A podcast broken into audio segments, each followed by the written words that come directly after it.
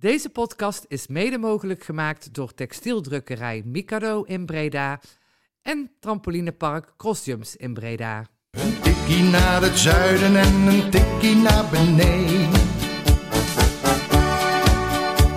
Daar wonen al mijn vrienden en daar voetbalt NAC. Laat nu de klok maar luiden, er is toch niks aan te doen. De B-side staat in vlammen en NAC wordt kampioen. Ja, welkom luisteraars bij de 81e editie van Een Tikkie naar het Zuiden, de podcast van B-Side Reds over NAC.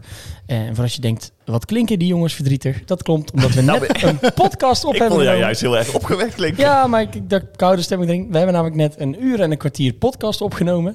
Ehm, het kaartje deed het. We, de rekknop hadden we ook nog ingedrukt. En nam ook op. Totdat we hem in de computer staken. En toen was er geen podcast te vinden. Eh, maar eh, zo trouw als we aan jullie zijn. Doen we het eh, gewoon nog een keer. Doen we het gewoon nog een keer. Dus we hebben hier nog wat eh, bier en iced tea green en eh, Haribo bakken snoep voor ons neergezet. En we gaan op karakter gewoon nog een keer de podcast opnemen. Ehm, Nog steeds met. nog steeds. Oh, sorry, er zit- ja, ik zou je even opnieuw voorstellen. Met Levine. Goedenavond. Ja, ja, ik zit al even met jullie. En met Michael. Hi, goedenavond. Ja, en ik ben zelf Thijs 1. eh, dus eh, we gaan het gewoon doen. Eh, en dat brengt ons gelijk bij het eh, belangrijkste nieuws eigenlijk van de afgelopen week. We waren het eigenlijk alweer een beetje vergeten in de voorbereiding. Totdat we dachten, oh, dit is helemaal nog geen week geleden. Ik ben ook al mijn emotie ook kwijt. Ja. Dus ik moet even kijken. Even kijken of je nog fel kan zijn. Misschien beter ja, ook, Ja, de, de excuses van, van Matthijs Manders. die op de website zijn verschenen. Waarvan jij net zei, ik zal het voorzetje geven. Het waren wel excuses, maar toch ook niet echt. Nee, het waren eigenlijk gewoon geen excuses. Het was eh, het, eh, een, een noodzakelijk bericht en dat, dat, dat straalt aan alle kanten straalt het eruit.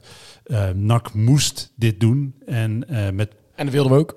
Ja, met heel veel pijn en moeite komt er dan iets uit wat je met heel veel fantasie, als je een beetje je, met je ogen knijpt, eh, kun je er misschien wat excuses in zien. Maar dat zijn natuurlijk eigenlijk geen echte excuses. Het is, eh, als je het bericht doorleest, is het eigenlijk eh, een herhaling van wat er al eerder op de website gestaan heeft. Natuurlijk dat be- be- bericht over het vertrek van Stijn, waarin gezegd werd dat eh, er allerlei bedreigingen waren. Nou ja, dat is natuurlijk het voornaamste punt dat teruggenomen zou moet- moeten worden. Maar dat blijft eigenlijk ook in deze excuusbrief eh, blijft dat gewoon staan. Want nog steeds wordt de suggestie gewekt dat er echt wel sprake was van een reële dreiging. Ze kleden dan iets anders in en zeggen, ja goed, ik zal het even voorlezen. Het is dan zo dat, even zien...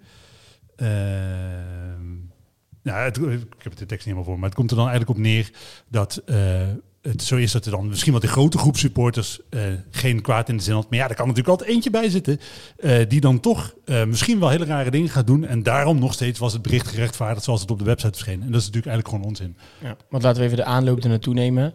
Dat is vorige week kort besproken, maar ja, Matthijs Manders. Het was heel lang eh, stil rondom eh, de beste man. Hij was op vakantie. Hij eh, zou pas bij seizoen weer gaan twitteren. Hij zou dan pas weer contact zoeken met de supporters. Tot daar ineens een bericht verscheen op LinkedIn. Een medium wat natuurlijk niet door heel veel mensen heel erg wordt gebruikt. Wordt heel erg zakelijk gezien. Hè? Ja, gewoon een beetje connecties warm houden. Waarin die zei zin hebben in het nieuwe seizoen. Om samen met de supporters weer een mooi seizoen van te maken. Waarin ze eindelijk weer naar het stadion mochten. En een stoeltje mochten bezetten. En ehm, Volgens mij was het ook naar aanleiding van de overwinning op Sparta of zo. Dat werd er dan nog bijgezet. Ja. Dus het was eh, eh, nou ja, in ieder geval een mooie positieve, gedeeld van, eh, van Sparta. mooie positieve noot richting achterban. En daar kreeg hij natuurlijk eh, nodig commentaar op uit eh, hoeken eh, van supporters slash sponsoren, wat bij NAC een beetje pot nat is. En dat is natuurlijk zo, hè, als je gaat kijken naar hoe hij zich de afgelopen periode gedragen heeft op het internet, dan was hij natuurlijk actief op Twitter. Nou, dat het, medium mijt hij als een melaatse. Dat, ik begreep zelfs dat hij de, de app van zijn telefoon uh, Ja, verwijderd had. ik zou in ieder geval de notificaties Ik weet niet in hoeverre dat waar is, maar dat, ik zou dat prima kunnen geloven. En dan probeert hij van alle sociale media die hij tot zijn beschikking heeft, de veiligste, LinkedIn. Daar is de kans dat je een shitstorm krijgt het kleinst. Maar ja, ook daar volgde een behoorlijke shitstorm. Want daar is natuurlijk gewoon eh, net zo goed. Inderdaad, zijn eh, de meeste sponsoren zijn gewoon supporters van NAC. En die denken er echt hetzelfde over als de mensen die niet voor duizend euro's een business seat kopen. Maar we kunnen wel concluderen dat, dat het wel een beetje dubbel is. Want ja, we wilden eh, graag excuses. We wilden dat er iets online kwam. We wilden dat het bericht van de website is gehaald. Dat, dat is er wel allemaal. Maar je bent toch niet voldaan. En dat is het natuurlijk, hè, want eh, je wil heel graag, en dat is ook wel als je de reacties op onze site leest, eh, mensen willen heel graag vooruit. Je wil gewoon met een positief gevoel, zeker na zo'n kutjaar als afgelopen jaar geweest, wil je gewoon met een positief gevoel naar de toekomst toe kunnen leven.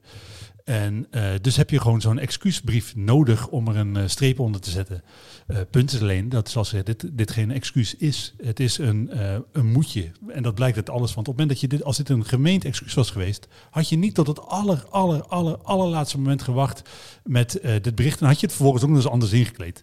Ja, want de, de vraag was natuurlijk al, de roep om, om die excuses was al langer. En dat, dat, dat bericht wat uiteindelijk, het is gelukkig dan ook wel overgenomen door media. En nak diep door het stof rondom persbericht, door eerder verstuurd bericht. Ehm, maar goed, ja, dat, dat heeft natuurlijk heel lang nog op de website gestaan. En dat was natuurlijk ja, was gewoon pijnlijk. Eh, ja, hoe ik het zelf eigenlijk een beetje zie is, eh, dit was inderdaad gewoon even nodig. En, en het, ja, hoe lullig het ook, wat, wat je er ook van vindt. Maar ja, die, we hebben toch iemand nodig die voor de time being eh, de handtekeningen zet. Dus die, die, die, die, de, die de, club bestuurt. En ik denk dat, dat het eigenlijk op dit moment zo is eh, dat de aandeelhouders willen van NAC af. Die willen dus verkopen.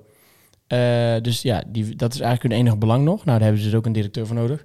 eh, die gewoon tot die tijd de boel draaiende houdt. Nou, dan heb je de RVC, die natuurlijk ook deels de aan, aandeelhouders, via de aandeelhouders werken en, en, beleid controleren. Ja, en dan heb je Matthijs Manders, die zelf ook niet opstapt. Dus ik denk dat het nu gewoon een soort van verstandshuwelijk is totdat, ja, totdat, het, eh, eh, totdat het verkocht is. Want ja, ik kan me niet voorstellen dat als die club straks verkocht is, dat dan de nieuwe eigenaar zeggen, nou Matthijs, je hebt eigenlijk wel goed gehandeld, hier heb je drie jaar. Ja, en dat is natuurlijk het dubbele. Want het is enerzijds zo dat je hem... je hebt inderdaad die persoon nodig die die handtekeningen zet. Het is zo dat je op het moment dat je nu een algemeen directeur buiten zet... Ja, dan, dan ben je wel helemaal stuurloos. want dan blijft er inderdaad heel weinig over. Maar het feit blijft natuurlijk wel dat deze man die er op dit moment zit... totaal ongeschikt is voor wat hij, wat hij doet. Die heeft echt eh, heel veel kapot gemaakt de afgelopen jaar. Want het is niet alleen zo dat hij heel lang gewacht heeft met deze eh, excuses. Er gaat natuurlijk een heel, heel circus aan vooraf. Eh, wat begint met het feit dat hij een trainer, op het moment dat nog geen technisch directeur is, voor drie jaar vast, vastlegt. En dat hij zijn, de toekomst van de club volledig in de, hand, in de handen van eh, Maurice Stijn legt. Nou ja, vervolgens gebeurt er tijdens het seizoen van alles, waar talloze communicatieve fouten gemaakt worden, waar hele rare keuzes gemaakt worden, waar volledig gegokt wordt op directe promotie. Dat mislukt vervolgens. Waar een technisch directeur aangesteld wordt die eigenlijk helemaal niet wilde hebben. Die technisch directeur vertrekt weer nadat hij er in de co- communicatie een puinhoop van maakt. En dan is het zo dat hij vervolgens, op het moment dat eh, al het stof neergedaald is, vervolgens anderhalve maand vlucht. Eh, gewoon zich verstopt onder zijn bureau met zijn vingers in zijn oren en net alsof de buitenwereld niet bestaat. En op het moment dat er dan geen enkele eh, andere uitweg meer is dan excuses Nou, je, nou, eerst nog ga je zeggen, ik heb er zin in een nieuw seizoen. Even kijken, hoe, ik- even hoe, ik- kijken hoe ja, dat valt. Ik denk dat het voelsprietje was. Gewoon van, en dan pak ik expres LinkedIn. Want dan kan het minste van, kijk, wel- kijk eens wat ik, wat, ik, wat ik krijg als ik, eh, als ik daar iets op zet. Nou, ja, als de eerste reactie is, we willen eh, excuses en brief moet van de, van de site af. En dat wordt eh, massaal geliked. Ja, dan moet je wel. Ik denk namelijk zelfs ook als dat niet was gebeurd, dat het dat eigenlijk niet had gedaan. Nou ja, en dat is natuurlijk gewoon, hij had geen andere mogelijkheid dan excuses maken. Want op het moment dat hij het nu niet gedaan had, geloof mij, en dat is natuurlijk bij de wedstrijd tegen Lommel niet gebeurd, maar een vol stadion had hem in de wedstrijd tegen Telstar echt met rond gelijk gemaakt. En net zo lang met rond gelijk gemaakt, totdat hij gevlucht was of alsnog excuses gemaakt had. En eh, wat mij heel erg stoort is, want ik wil echt heel graag vooruit. Ik wil heel graag met een, eh, ook zo, zodra ik met jullie, eh, vooruitblikken op het eh, komend seizoen. Daar heb ik gewoon zin in. Ik, wil, ik heb zin in positiviteit. Maar Ja, er dit, zijn nog gewoon, wat, wat denk ik belangrijk is, er zijn nog vragen echt, echt, Ah, echt onbeantwoord. er is een, nog steeds één grote gapende wond. die echt niet met zo'n met zo'n lullig doekje gestelpt wordt. Helemaal niet zelfs. Eh, want dat is wat mij misschien nog wel het meeste stoorde naar dit bericht. Is, eh, eh, nou ja, die excuses daarvan denk ik, oké, Matthijs Manders is een dusdanig trotse man. Dat dit het maximale is wat je uit zijn gigantische ego gepest krijgt. En de reacties bij ons in de groep en ook wel deels op internet waren oké, nou ja, dit was nu nodig. Eh, eh, laat maar doen dan. En eh laat maar Het gaat ook over zijn eigen carrière hè, van Manders zelf. Exact. En het, eh, het is natuurlijk zo dat het oorspronkelijk bericht zoals het op de website verschenen is, niet van zijn hand was, maar van de hand van Wim van Aalst. En dat hij ook in de periode daarna natuurlijk heel erg eh, zijn focus heeft gehad op de relatie met de aandeelhouders. En eigenlijk de sporters daarbij onder de bus geflikkerd heeft. Eh, ik snap het vanuit zijn rol ergens eh, wel. Eh, dat hij gehandeld heeft zoals hij eh, gehandeld heeft. Maar ik vind het kwalijk omdat hij een eh, algemeen directeur is. Die niet alleen de relatie met de aandeelhouders moet koesteren. Maar zeker ook de relatie met de mensen die uiteindelijk de bestaansrecht van de club garanderen. En dat zijn niet de mensen die er wat geld in stoppen. Dat zijn de mensen, wij als supporters zijnde, die op dit moment het enige zijn wat, wat NAC iets meer maakt dan FC Dordrecht. Eh, Echt waar, dat is het enige. Voor de rest is er niks aan die club eh, wat eh NAC meer maakt dan echt een hele, hele, hele grijze muis in de KKD. Het zijn voor mij net die, die rolletjes tape die, eh, die hij erbij gepakt heeft om de boel een beetje aan elkaar te, vast te laten zitten. Maar het is niet constructief. Dit is, eh, dit is voor de komende zes, zeven maanden kun je er als club in ieder geval je ding mee blijven doen. En dan zal die ook vervangen worden, lijkt me. precies. Ja, en en, en eh, nou ja, goed. Ehm, Want dat is natuurlijk wat ik zeg. Het is, het is wel zo dat, weet je ook zegt, er blijven echt heel veel vragen onbeantwoord. Want NAC, dat, en dat, hoe daarop is gereageerd. Hè? Dat, dat- Exact. ja. Want na het schrijven van dit eh, persbericht eh, eh, reageerden natuurlijk mensen op eh, Twitter eh, van eh, onder andere VE de Bond. met een aantal inderdaad hele terechte vragen van, goh, hoe zit het eigenlijk met Lokhoff bijvoorbeeld? Hoe zit het ook met, met de ontslagvergoeding van Maurice Stijn? En de eerste reactie die daarop volgde van NAC was een soort jolig Breda vooruit met een hashtag. En ook in de communicatie naar ons toe heeft Alex Knook, de communicatiemanager, direct laten weten... Jongens, wat ons betreft is het afgelopen seizoen afgesloten. Wij willen de blik naar voren richten. En in dit persbericht wordt met geen woord gerept over eh, alle toch wel heel belangrijke vragen die eh, zich afgelopen seizoen eh, opgedrongen hebben. Onder andere het vertrek van Lokhoff, hoe dat precies zit met het feit dat je volledig op, één, op directe promotie gewet hebt, geen enkele basis voor komend seizoen gelegd hebt. Hoe dat nou zat met het ontslag van Stijn. Dat zijn allemaal hele terechte vragen die gewoon open blijven staan en waar je eh, niet van kunt doen alsof die vragen eh, niet bestaan of dat allemaal niet gebeurd is. En dat we met zo'n lullig briefje eh, opeens volledig naar de toekomst moeten kijken. Zo werkt het gewoon niet. Ja, want de, de tweet die ze verder stuurde, zei, die zijn inderdaad, ja jongens, ik heb, hier, heb je nog een lijstje met vragen die onbeantwoord zijn gebleven. Waar stond Lokhoff? Heeft Maurice Stijn geld meegekregen? Is hij wel of niet daadwerkelijk bedreigd? Waarom is geen aangifte gedaan? Dat, dat soort type vragen. En daar werd dus inderdaad onder gereageerd eh, Breda vooruit, Hoekie B. En eh, die viel natuurlijk ook heel niet lekker bij heel veel mensen. Ik heb daar heel veel mensen over gehoord die dan weer zeiden... ja, maar wat is dit nou weer? Hoe kan je nou... Dat, is echt een kwestie van, van voelsprieten. Dan voel je niet aan dat iedereen het op zich echt een goede stap vindt. Hè? Van, NAC, van oké, ja, oké, dit, dit is he- het kleine doekje wat we nu krijgen... en laten we het dan maar doen, hè? Ondanks dat we nog heel veel vragen hebben... en, en, ik nog steeds hoop dat daar antwoorden op komen... eh, vanuit Matthijs Manders zijnde dan wel bij ons... of waar, waar dan ook, maar dat, die, dat, dat we daar een keer een gesprek over aan kunnen gaan. Maar dan ga je zeggen, nee hoor, sorry, dit was het. Alsjeblieft, zoek maar uit. En dat vind ik heel moeilijk, hè? want ik snap heel erg goed dat die eh, jongens die de communicatie van NAC doen, dus ook die webcare op zo'n moment moeten doen, dat die het echt niet makkelijk hebben. Dat die zelf ook liever andere antwoorden zouden willen geven dan ze voorgeschoteld krijgen. Maar er zijn ook echt wel momenten zoals die reactie Je waarop kan ik ook denk, niks zeggen. Ja, exact. Ja, maar ik denk, ook binnen twee minuten reageren, dat slaat nergens op. ik denk, ben dan gewoon iets eh, eh, scherper. Eh, maak van tevoren scenario's voor hoe je dit aan gaat pakken. Want dit is echt... niets in de reacties die volgden op deze excuusbrief verraste mij. Helemaal niet. Ik kon ze van tevoren exact uittekenen. Eh, en ik denk, op het moment dat ik dat kan... zou iemand die daar zijn salaris eh, eh, mee verdient... dat ook moeten kunnen. Je moet dat soort scenario's uitwerken. Je moet daar inderdaad weten welke reacties je geeft... op het moment dat de vraag Er zijn natuurlijk een paar dingen. Die, die, dit zijn mensen. je- dit is de, de aantal scenario's die je zo 1, 2, 3 al opnoemen. Is dat mensen zeggen: Oh, het is goed, we gaan door. Dat mensen zeggen: Oh, nou, het zal wel. mijn boeit Matthijs Manders niet. Ik kom alleen voor het voetbal. Eh, mensen zeggen: Ja, maar hij moet nog steeds weg. En, en het meest extreme geval: Matthijs Manders in de lul moet oprotten. En eh, ik ga bij het stadion staan. Weet ik veel. Eh, maar ik neem aan dat je daar een beetje op voor sorteert. En dat je dan inderdaad, wat Michael zegt, gewoon na twee minuten. Breda vooruit, Ferry. Dan denk ik: Dit is niet de manier. En dan vind ik op zo'n moment, je bent als communicatieafdeling bij NAC meer dan alleen een uitvoerend orgaan. Je bent niet alleen de, de groep mensen, of een superklein groepje, want ze zijn maar met heel, met heel weinig, die opdrachten vanuit de organisatie vertaalt naar de supporters. Maar je moet ook een beetje eh, vorm, eh, vorm en inhoud geven. Je, volgt letterlijk, je, je bent letterlijk de, de, de, doorgeefluik allebei de kanten. Spreekbuis. Ja, man. Communicatieadviseur of communicatiemedewerker, daar is hier het, vers- dat is eigenlijk het verschil. Medewerker. Ja, je bent dus nu medewerker. Want je, Ja. nou ja, je zou hopen, en zeker bij een club als NAC, eh, volgens mij heb ik dat al eerder eh, wat podcasts geleden eh, gezegd. Stel een, eh, een, een, ik snap ook dat het geld er niet is, hè, in principe om een goede senior communicatieadviseur aan te stellen. Maar je kunt ook een, een dame eh, die moeder is, die eh, twee kinderen heeft en drie dagen in de week wil werken, maar wel heel veel ervaring heeft opgedaan. eh, voor NAC laten werken, maar dan wel ook als, als communicatieadviseur bestempelen en daar op die manier ook mee omgaan. hey, we hebben deze situatie. Hoe zullen we dat, maar als je toch hoe zullen we dit kop- aanpakken? Als je zo de koppen bij elkaar steekt, dan is dit toch niet het antwoord wat je bedenkt, lijkt me of wel. Als je daar even, als je daar even vijf minuten over nadenkt, dan lijkt me, dat, lijkt me niet dat we vanaf nu gaan we Nee, doodzwijgen met, met hashtag Breda vooruit. Nee, maar het gaat erover dat je de communicatie, het communicatieteam, of ja, dat je in ieder geval een communicatieadviseur hebt die Mhm. daarvoor gestudeerd heeft, die daarvoor geleerd heeft, die weet wat slim is en we- wat je wel en wat je niet moet zeggen. En dat die daar ook in wordt gekend. Hè? Dus oké, eh, eh, Annemarie, als jij zegt dat we dat op deze manier moeten gaan doen, dan gaan we dat op die manier doen. Ja, dat wordt aangenomen. En dat, ja, dat, dat gebeurt denk ik te weinig nu bij NAC. En daardoor Eh, blijft gewoon het beeld ontstaan van een organisatie die eigenlijk maar wat doet. En eh, die helemaal geen idee heeft eh, wat er kapot te maken is in de relatie met supporters. Want Nee. het is zo dat eh, Matthijs Manders natuurlijk op eh, LinkedIn ook weer goede sier maakt met het feit dat wij met z'n allen komen.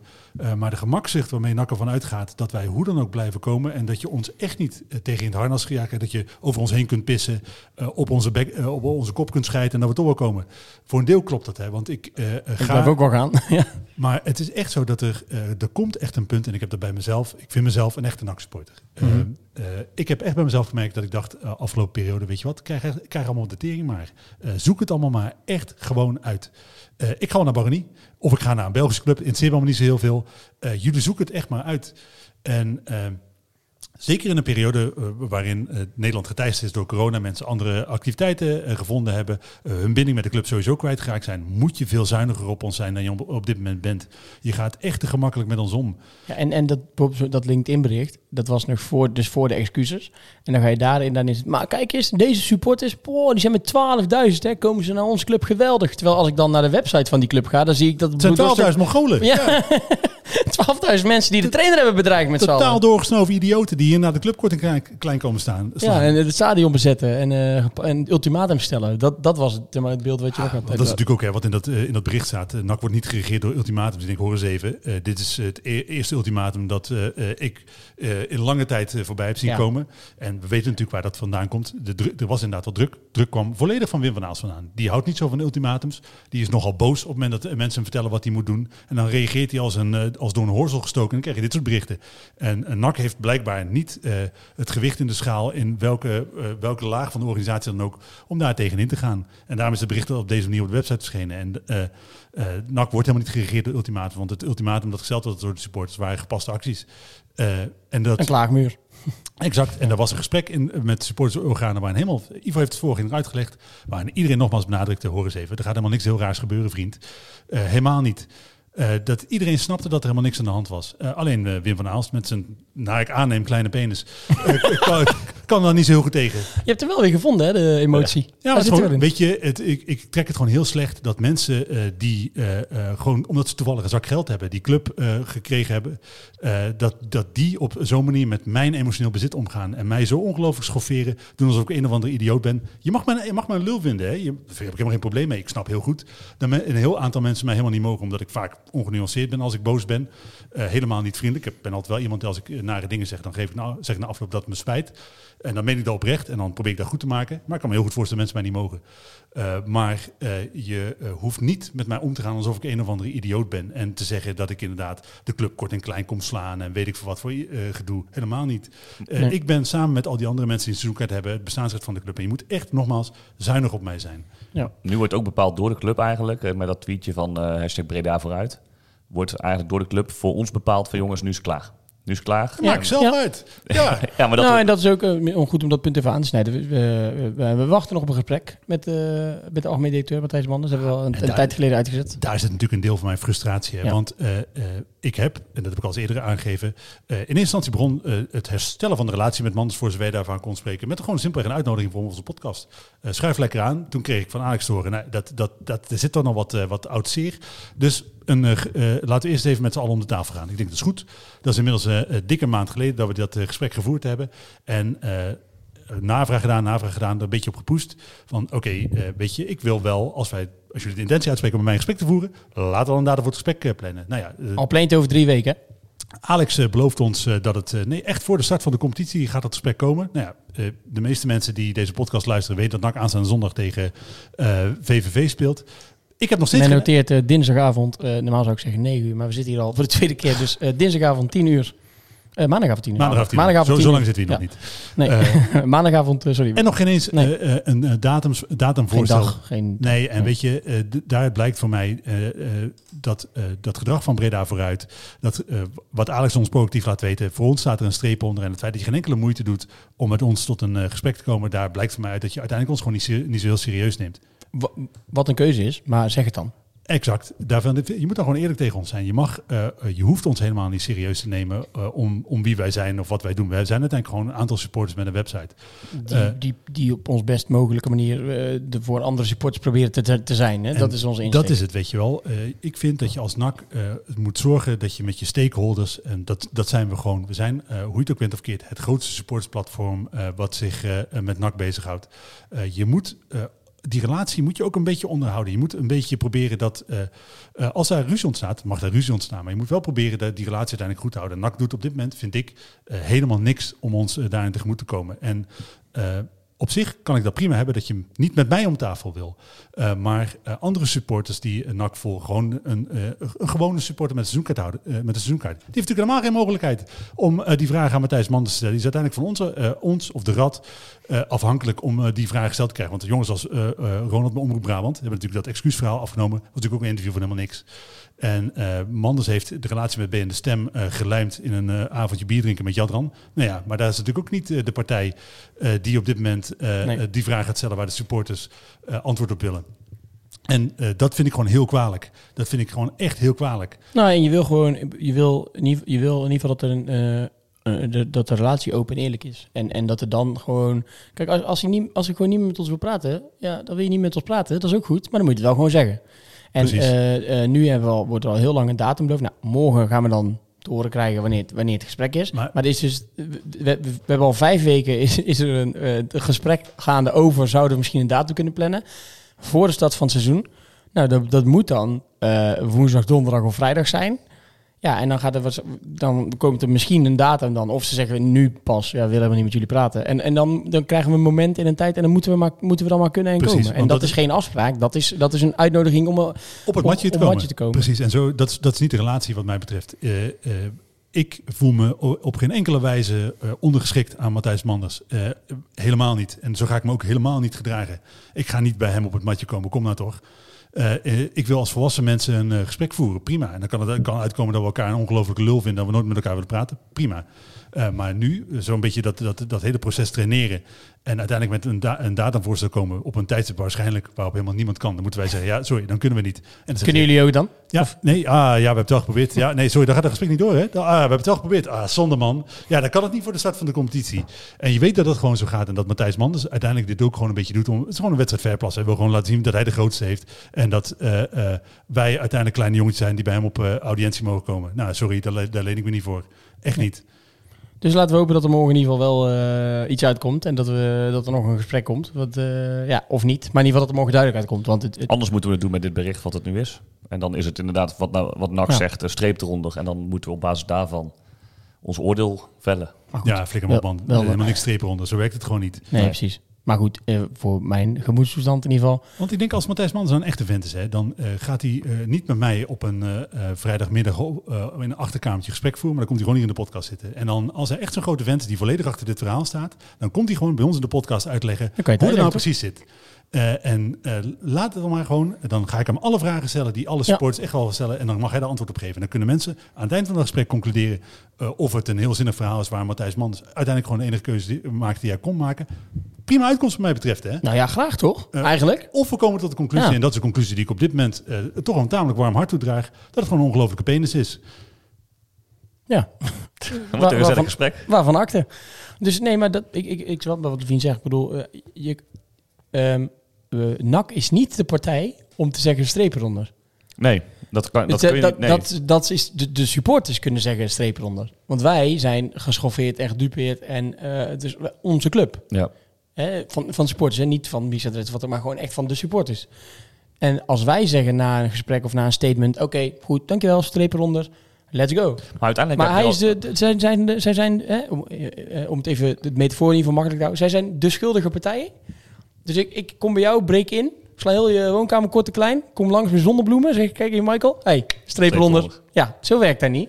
Nee, en uiteindelijk heeft NAC er ook gewoon baat bij dat er daadwerkelijk een goede streep onder, kan, onder dit verhaal kan. Hè? Want op het moment dat je, dat je het hier nu mee afdoet, dan is het bij een groot aantal uh, supporters nog steeds het gevoel van ja, dit zit niet lekker. Uh, verlies je twee keer op rij, dan komt dit als een boemerang weer terug.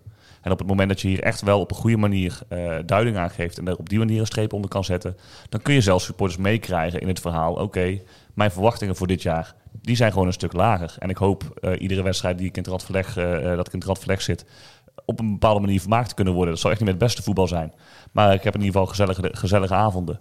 En daarmee doe ik het voor nu. Dan, dan kun je dat voor jezelf eh, eh, accepteren.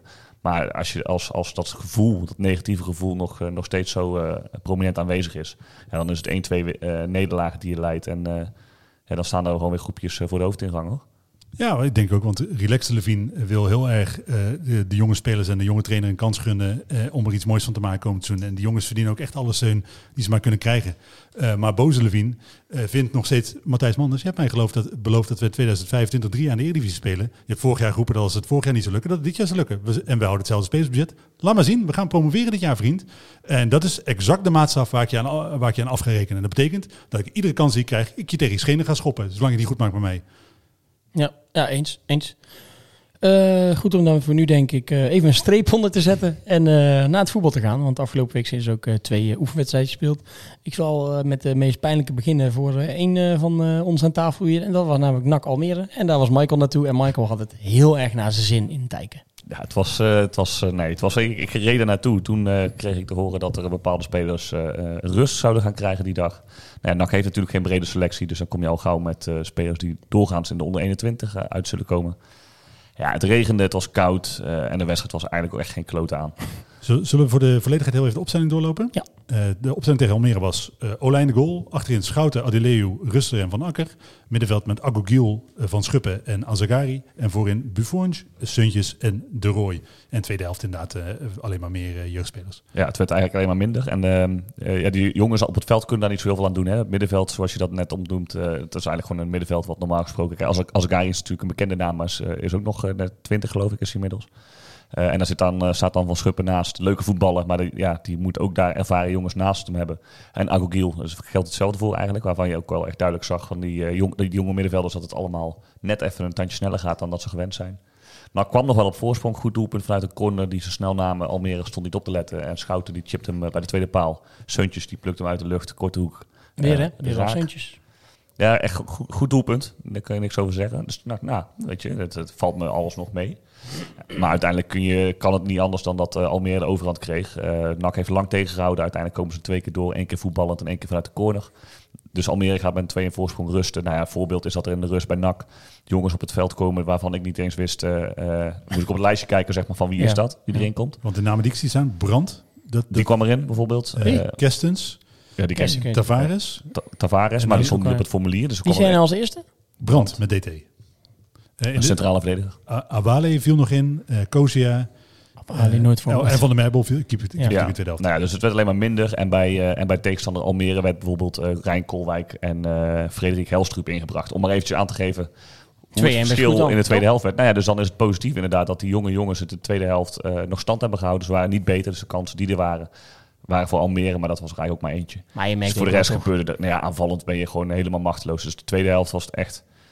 Ik kan niemand kwalijk nemen, tenminste binnen NAC. Volgens mij was deze wedstrijd gewoon uh, net even niet helemaal lekker in het schema. Maar ja, ik heb me totaal niet vermaakt. Nee, maar meer ook, ook omdat de spelers rust moesten, omdat ze een beetje geblesseerd waren. Dat je daar geen risico mee wil nemen. Bilater natuurlijk met zijn uh, hamstring. Rutte die uh, eruit was gegaan tegen...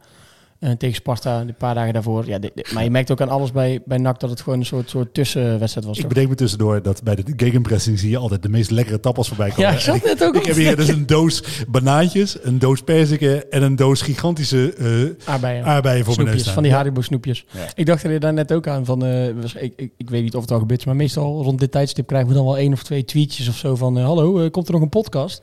En toen wilde ik eigenlijk ook een foto twitteren. Nou, we zitten er weer met de tappa van de week. duurt even iets normaal gesproken hebben we niks. Dus ja, nee, het is alweer een hele vooruitgang. Jij zit nog met een doos Pickwick thee voor je neus. Sven heeft sinds kort een uh, pas bij de Hanos. Dus die ja. haalt daar alleen maar van die kilo verpakkingen snoepen. En volgens mij leeft hij daarop. Dus sigaretten ja. en snoep volgens mij. Hij is wel laatst flink aangepakt door Hiballa, want hij is niet fit, Sven. Dus hij moet, uh, hij moet, hij moet aan de bak. Oké. Okay. Uh, maar goed. Ja, dat was nou, Almere. Nou ja, weet je, nee, Almere valt voor de rest niet zo heel veel over. En NAC heeft ook, dat, je merkt aan alles dat NAC het eigenlijk ook wel prima vond. En het was gewoon een soort tussenwedstrijd. En ze gingen daarna lekker op trainingskamp. Zijn ze ook geweest trouwens, hè? Kort, kortstondig trainingskampje in Hoenderloo. Uh, met als afsluiting uh, de wedstrijd uh, NAC Tegen Lommel in het stadion voor het eerst weer. En ik heb echt ontzettend mijn best gedaan. Ik heb vier, vijf nieuwsberichten daarover geschreven. Ik heb mensen opgeroepen te komen. Uiteindelijk staat er de 1700. En ik heb me uitstekend vermaakt vrijdagavond. Uh, het waren misschien wat weinig.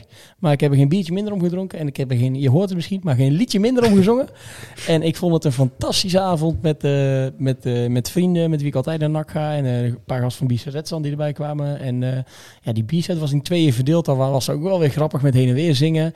En het zonnetje scheen op mijn gezicht. En aan het eind van de wedstrijd was ik half dronken. En had ik eigenlijk niet heel veel van de wedstrijd gezien. Uh, maar ik had wel gewoon een leuke dag. Ja, nee, van de wedstrijd heb je niet superveel gemist. Dus dat. Uh, ja, daar, daar hadden we jou, want jij zat op de pestribune. Ja. Er waren geen halve liters en, en dergelijke. Ik had wel, uh, ik had, die wedstrijd was om 7 uur.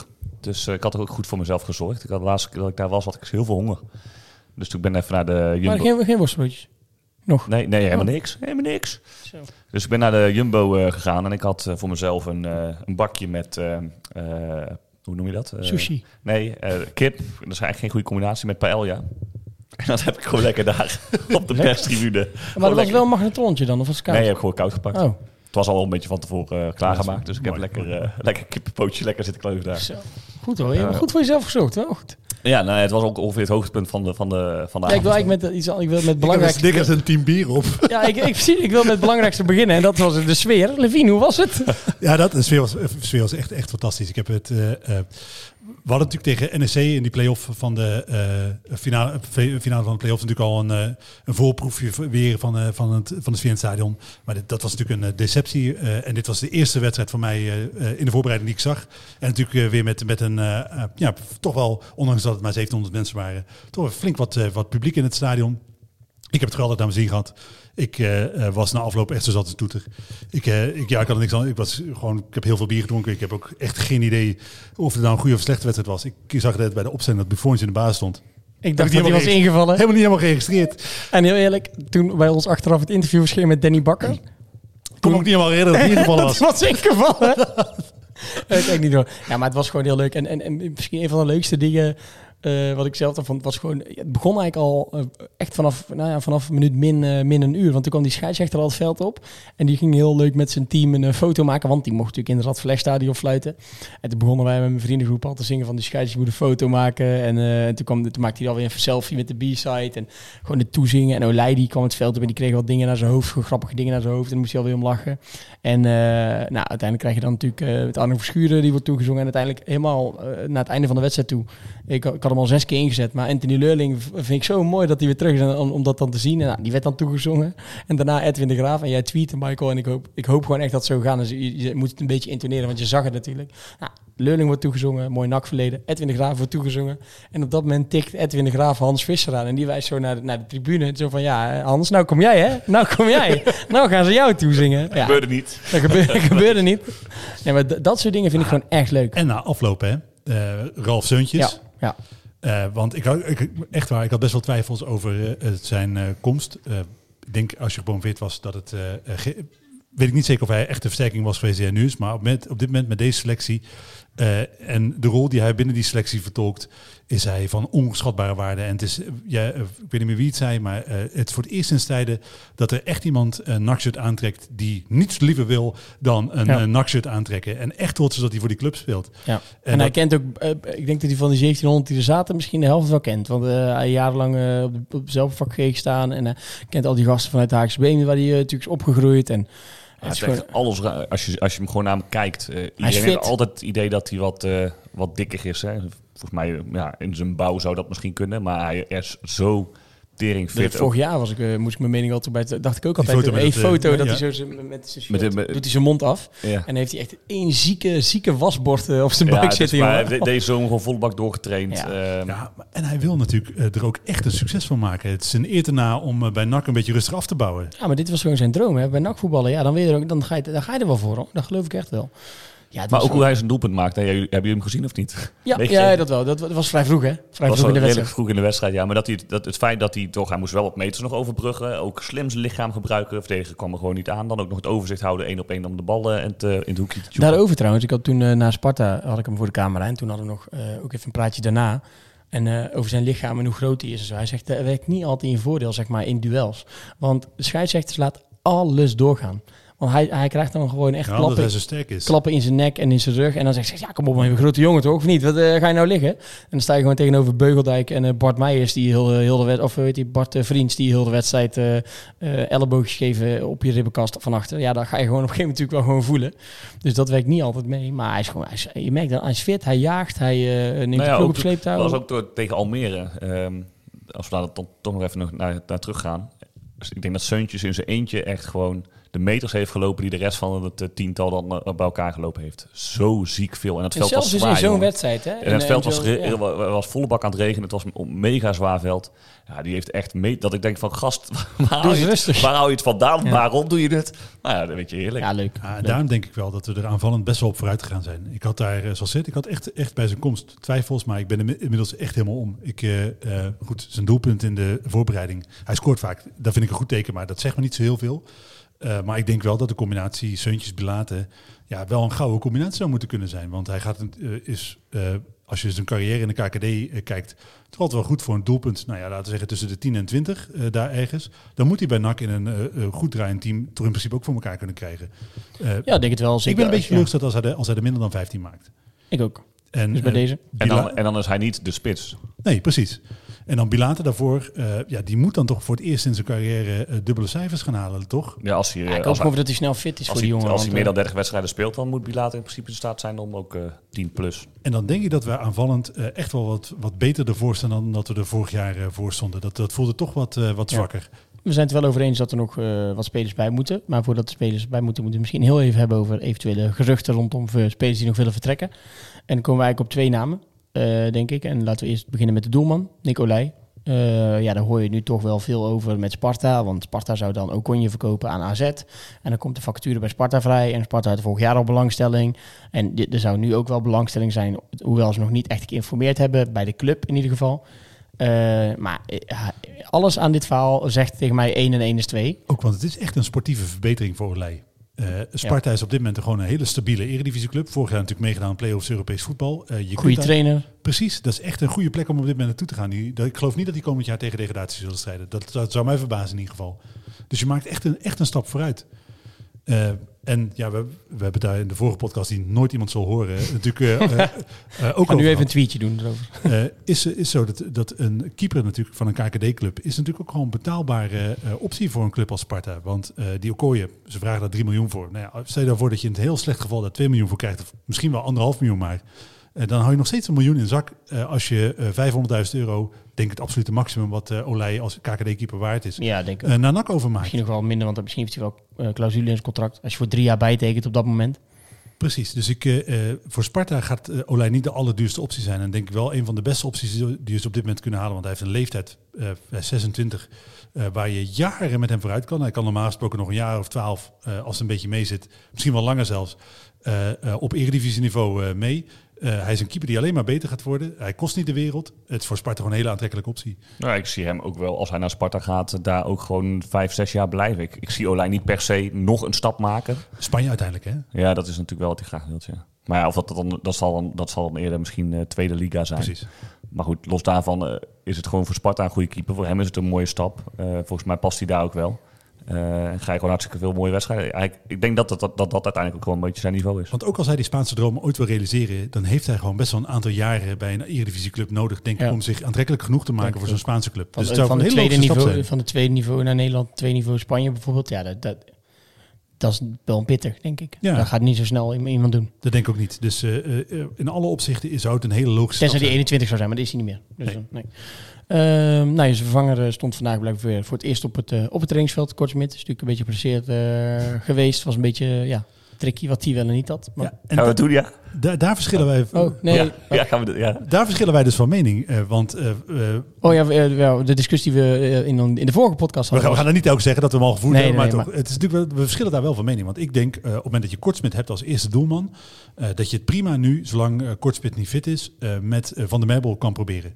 Eh, er zijn mensen die op ons op de site zeggen, ja, maar dan brand je hem af. Dan, eh, die grijpen natuurlijk terug op eh, onder andere de situatie met ja, de keepers natuurlijk in het, seizoen dat we eigenlijk alleen meer, dat we meer keepers dan shirtjes versleten hebben. Ehm, maar ik denk dat je het gewoon moet proberen, omdat het een talentvolle jongen is waar je vertrouwen in hebt. Je hebt hem niet voor niets voor drie jaar vastgelegd, tot 2024 als ik het goed heb. Eh, en zoveel kansen gaat een jonge keeper niet krijgen om zijn eerste minuten te maken. En de keepers die we verkocht hebben, zoals Verbrugge en Niemczitski, hebben bewezen dat op het moment dat je de kans krijgt, dat het best wel snel kan gaan. Ja, ik ben het mee eens. Ik bedoel, eh, ja, wanneer gaat zo'n jongen anders eh, punten scoren of in ieder geval minuten maken en, en, en en een keer ruiken aan het echte werk? Ja, dat, dat, dat zal een keer moeten gebeuren. En dus dan zou je nu dus eh, of een hele oude eh reservedoelman moeten halen. Dus eentje van een jaar of 36 die, eh, of 37 die nog één jaar meegaat. En dat je dan volgend jaar van de Bijbel tweede keeper maakt. Maar ik zie dan eigenlijk liever dat je het gewoon gaat proberen. En dat je hem misschien twee, drie wedstrijden laat spelen totdat Kortswit eh, fit is. En dat hij dan de rest van het seizoen keept. Ik hoor de hele tijd iets tikken. Weet je wat het? Ja, een, ligt iets net niet helemaal lekker op die tafel. Ik weet niet wat het is, maar ik denk een, een van de microfoons die heen en weer... Nou is een blikje. Ik probeer het uh, ondertussen te veld, maar geeft niet. We gaan gewoon door.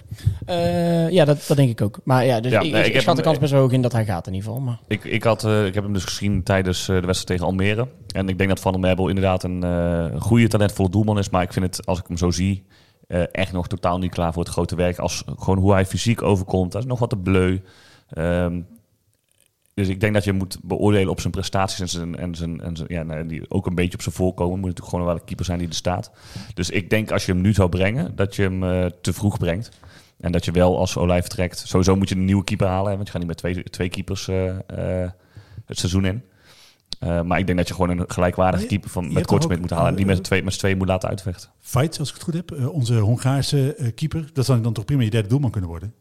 Dat je gewoon met twee jonge Ja, keepers... het en kan, Kortsmit- op papier kan het. Alleen ik, ik, ik acht van de Merbel echt nog niet zo ver dat hij... eh, die moet lekker vlieguren gaan maken. Nog even wat groter worden. Wat, wat meer het krachthonk in. Dan staat er echt even iemand. Maar eh, als je nu de keuze hebt hè, om, eh, een, om geld uit te geven, want er zijn volgens nog vrij weinig versterkingen geweest, eh, anders dan Seuntjes, Verlanas en Bakker. Dat is best wel mager als je spelersbudget eh, gelijk zou moeten blijven.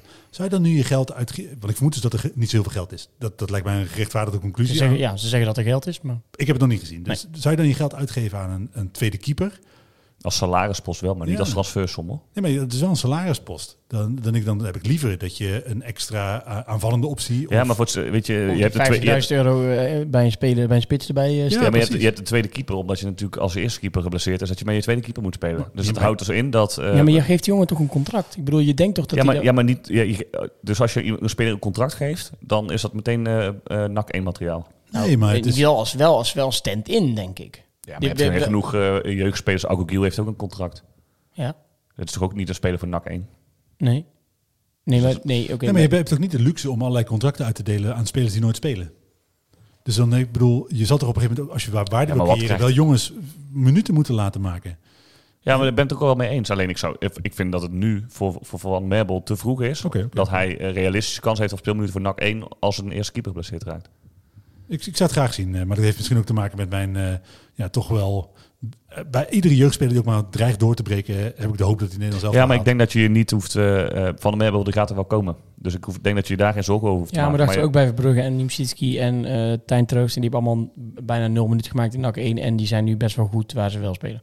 Dus dat werkt natuurlijk niet mee. Dan hebben we ook nog eh, de, de, de eh, tweede naam. En dat is Tom Haaien. Eh, ja, die was gewoon ook weer echt, in ieder geval tegen Lommel, echt heel goed. Ja, dat weet je. Ja, dat, ik, ja, dat heb ik, nou kan je nagaan, dat heb ik dus onthouden. Ik vind het echt fantastisch om naar te kijken. Ik schrok me echt helemaal de pleuris toen hij niet bij, eh, bij de wedstrijdselectie van eh, eh, tegen Almere zat. Ik denk, oh, oh, daar gaan we. Maar goed, het werd gelukkig snel duidelijk, want iedereen dacht dat werd even nagevraagd. En hij, eh, hij werd aan de kant gehouden. Eh, hoe zo, ja, uh, schatten jullie kans groter in dat hij weggaat of blijft dan bij Olij? Of? Kleiner, kleiner. Ik denk dat bij hem de kans eh, 50-50 is. Omdat bij eh eh Olij is er al echt een hele duidelijke kandidaat eh, die hem over zou willen nemen. Die straks ook gewoon de financiële mogelijkheden heeft om hem te kopen. Bij Haaien ligt het toch wel anders. Laten we vanuit gaan dat hij op zijn minst... Nou ja, nou, hij heeft geen gelimiteerd transfer om zijn contract staan. Dus NAC zal er zeker 500.000 euro voor vragen, denk ik. Misschien dat je twee... Krijgen. Eh, Vragen. Ik, zou, ik denk dat dat, dat, dat NAC wel meer vraagt Oké, maar 50. goed. eh, we zeggen dat, dat, je, dat je uiteindelijk eh vijf, zes ton aan hem over wil houden. Dat is voor eh, veel clubs onderin de Eredivisie best een fors bedrag. Zeker na het afgelopen coronajaar. Dat zijn eh, bedragen die niet heel veel clubs op eh, de plank hebben liggen. Nee. Eh, en er zijn niet zo heel veel clubs eh, op dit moment boven het niveau rechts onder in de Eredivisie... eh, die hem eh, gaan willen kopen op dit moment. Er gaat geen eh, FC Twente, denk ik, of eh, Heerenveen, die gaan op dit moment niet voor hem komen. Lijkt, in ieder geval, lijkt me heel Ja, sterk. ik vind, dat, ik vind dat zo moeilijk. Want eh, vorige week hadden we het daar ook een beetje over. En toen zei wel, ja, hij schijnt echt wel een stap te hebben gemaakt. Ook in hoe hij met die sport omgaat, hoe hij het beleeft. En dat hij daar natuurlijk ook nu veel beter is. Maar hij heeft ook al een aantal kansen gehad. Precies. Ja, en bij ADO zou die belangrijk worden, maar het liep toen anders. Ja, het liep toen anders. En, en naar Serie B gegaan. Ja, dat liep, was vervelend en ging niet corona. Ja, dat, maar dat, dat zijn wel, is wel keer op keer op keer. Dat, waardoor ik de- inderdaad denk dat de clubs als Heerenveen zijn, die, die toch ook geen bakken met geld hebben. Ehm, eh, zomaar zeggen van hier heb je inderdaad 6 ton voor haaien eh, voor een 27-jarige middenvelder. Dus dan zou het een club als eh, Fortuna Sittard... Of iets buitenlanders-achtig zijn. precies. Ja. En dan denk ik... Fortuna zou best wel, ja. Maar buitenlandse clubs zullen er ook niet allemaal in de rij staan. Want Italië is het natuurlijk gewoon niet geworden. Tweede niveau, Duitsland, denk dat het best wel hoog gegrepen is. Dat is eerder derde niveau, waar bijvoorbeeld ook zo'n Tom Boeren naartoe gegaan is. Waar je wel goed geld kunt verdienen, maar wat niet per se... een- Nou, misschien twee niveau zou wel kunnen, maar dan... dan maar dat is wel hoog gegrepen, hè? want hij komt eh, vanuit een, eh, een, laten we heel eerlijk zijn, toch een beetje een subtopper van, eh, uit, van de KKD. Zeker, maar hij is, wel, Ja. hij is wel echt heel, heel goed afgelopen jaar en de wedstrijd wat hij nu laat zien. België tweede niveau is ook niet echt een verbetering. Nee, dat moet je Eh, doen. De Pro League is denk ik ook gewoon simpelweg een, En hij wil het hoogste niveau ergens spelen, denk ik. Want ander- an- anders blijft misschien wel bij NAC. Dus hij wil of geld verdienen ergens, of, of, of een hoger niveau spelen. En ik denk dat de clubs op, de, op het hoogste niveau, eh, of tweede divisie Duitsland, Championship Engeland, die staan echt niet in de rij voor Tom Haaien op dit moment. Dat geloof ik gewoon niet. Eh, nee, en ja, Championship vind ik dan weer minder goed passen, omdat het echt een voetballer is. Echt een, eh, ja. Dus ik acht de kans dat hij eh, voor eh, zo'n groot bedrag, als hij voor 2, 3 ton op te halen was, dan zou hij hem zo kwijt zijn. Maar ik denk omdat NAC eh, meer zou willen, dat het best wel een lastig verhaal wordt om hem kwijt te raken. En ik denk dat op het moment dat je echt een promotieaspiratie hebt, dan vind ik een verkoop van Olij, ja, dat is gewoon vind ik een ander verhaal dan een verkoop van Haaien. Want hij is echt wel het eh, brein van je elftal, waar het hele elftal een- omheen gebouwd een is. vervanger hebt voor Olij al in huis. Exact, en die heb je voor Haaien niet zomaar Nee. gevonden. Nee. Houdt wel in, als je haaien binnenboord houdt, dat je wel echt een elftal moet hebben wat voor de top 2, eh 3 moet kunnen gaan. Anders ga je Tom Haaien ook niet houden hoor, want die, die, die stapt dan eh, bij Mandels binnen denk ik en die zegt van ja vriend, ik ga echt niet een jaar voor eh, de zesde, zevende, achtste plaats praten. Stap, stap bij Manders binnen, zit helemaal niemand, kijkt onze bureau, Ja. iemand met zijn ogen dicht, vingers in de oren Hij zitten. moet eerst even een afspraak maken. Ja, precies. En dan, dan is het zo 1 september. Ja. Nee, nee, voor de start van de competitie, eh, voor het einde van het transfer hij komen we is, er echt op hij terug. is eh. echt het niveau van NAC ontgroeid. Ik heb ook eens een klein stukje van het positiespel zitten kijken voor de wedstrijd tegen de Lommel. En dan eh, staat hij in het midden en dan krijgt hij op een gegeven moment de bal aangespeeld. En dan lopen er drie. Ja, het kan ook ontzag zijn van, eh, van de medespelers hoor. Maar dan krijgt hij op een gegeven moment staat hij midden in zo'n vierkantje. Krijgt hij de bal aangespeeld. Houdt hij wordt even aan de voet, gewoon twee, drie tikjes. Kijkt een beetje links, kijkt een beetje rechts. En speelt hem af. En er staan dan drie, eh, drie andere Maar- NAC-spelers zo omheen. Van ja, eh, eh, Op zich het niet- Ik wil wel, eh, maar het lukt niet. En hij echt met alle controle kijkt hij gewoon eventjes. Ah, jij zit vrij. Oké, op. Ah, maar Jij zegt natuurlijk, maar hij zegt niveau ontgroeit. Ja, als je inderdaad eh, om plek 4, 5, 6 gaat spelen. Maar als jij echt om die bovenste twee plekken mee wil doen en kampioen wil worden, dan, dan, dan is het ook. Dan heb je ook één of twee van die spelers nodig die, die gewoon de, die zo'n team trekken. En dan heb je bijvoorbeeld met de Seuntjes en een Haaien heb je daar twee Ja, perfecte dan heb je er wel nog wel, eh, nog wel twee of drie voor voor. Tuurlijk, nodig. maar ik bedoel, dan is het niet gek dat je één speler hebt die het gewoon heel goed doet. Maar daarom worden de komende weken wel interessant. Want op het moment dat NAC, eh, nogmaals, twee weken geleden nog werd het eh, eh, gezegd... De, het spelersbudget is hetzelfde als vorig jaar. En er zijn op dit moment echt heel veel euro's de deur uitgelopen... die nog niet Kali, opnieuw ingevuld zijn. Eh, van Hooijdonk. Van Hooijdonk. Dat is Nou ja, echt wel, Dan heb je al een smak geld. er is echt wel een, flink budget eh, zou er moeten zijn op papier. En dat, waar, waar dat gebleven is, is mij eh, niet helemaal helder. Het is in ieder geval niet opgegaan aan jongens als Bakker, Verlanas en Seuntjes. Dat geloof ik gewoon niet. Nee, niet zoveel bakken verdient. Schijnt gewoon prima salaris. is natuurlijk ook een jongen die van een uh, Eredivisieclub komt. Ja. Dus er zijn eh, echt wel euro's uitgegeven, maar nog niet alle euro's zijn op. En de komende weken gaan duidelijk worden in hoeverre die promotieaspiraties die eh, alle spelers uitspreken, eh, waar de graaf een beetje vaag over blijft. Maar waar Manders natuurlijk ook gewoon simpel de belofte heeft gedaan dat wij nogmaals over drie, drie jaar, eh 2015 drie jaar Eredivisie spelen. Moet je promoveren. die Precies, dan moeten wel serieuze spelers gehaald worden. En ik ben heel benieuwd wat er de komende weken gaat gebeuren. Als het, als het een beetje moeten geloven, en ik heb nog een, een beetje nagevraagd bij die dat in de wereld inslingeren, Chris. Maar dan zouden er toch twee, eh, twee spelers eh, op korte termijn gepresenteerd worden. Want eh, er zijn er twee die zouden getekend hebben. En dat zou dan een, ofwel een middenvelder en een, in ieder geval een buitenspeler. Ja, en een, een, aanvaller in ieder geval. En een spits, denk ik toch. En dan aan, ik heb een beetje naar transfervrije buitenspelers zitten kijken. Ja, Depni dos Santos, die is Ja, natuurlijk net die bij Go Ahead afge, afgetest. Zou ik best een prima aanwinst vinden. Ja. Een best wel goed verleden bij verschillende clubs. Een leeftijd 25 jaar die ook prima past binnen de leeftijdsopbouw van de selectie op dit moment. Eh, je hebt wat exotischere opties als eh, Luciano Narsing, 30 jaar, 31 jaar geloof ik. Bedrijf of die voor een eh, salaris wat NAC kan betalen in de KKD komt spelen. Ja. En En is hij daar gemotiveerd genoeg voor? Exact. Dat zou Want hij heeft gewoon al wel hele andere wedstrijden gespeeld. Precies, precies. Dan kom je toch een beetje net zoals bijvoorbeeld bij Brian Roy, die international was geweest. eh Elrie Cairo, die natuurlijk ook international was geweest. Op het moment dat hij... eh, zeg ik, verzin ik dat nou? Nee, vol- volgens mij wel in het land gespeeld. Elrie Cairo. Zou goed kunnen. Eh, in ieder geval in zijn tijd bij het BSC ook wel op serieus niveau gespeeld Ja. heeft. Eh, dat is natuurlijk met Luciano Nassi net zo goed. Hè. Die heeft natuurlijk met eh, eh, Feyenoord ook gewoon bij topclubs gespeeld. Twente natuurlijk ook een mooie club afgelopen seizoen. PSV, Precies. Champions League, kampioen geworden. Dus ik twijfel of zo'n jongen, of zo'n jongen naar eh, eh, een NAC komt. Maar dat zou wel een beetje, het zijn wel een beetje de jongens waar je in kan vissen op dit moment. Raju van La Parra, zag ik, is ook transfervrij. Ja, is ook te, maar is, is, is ook wel... Ik heb een beetje bij dat soort jongens wel een beetje ook zo'n Darren Maatse gevoel. Hoor. Ja, maar deze zijn wel beduidend beter hoor.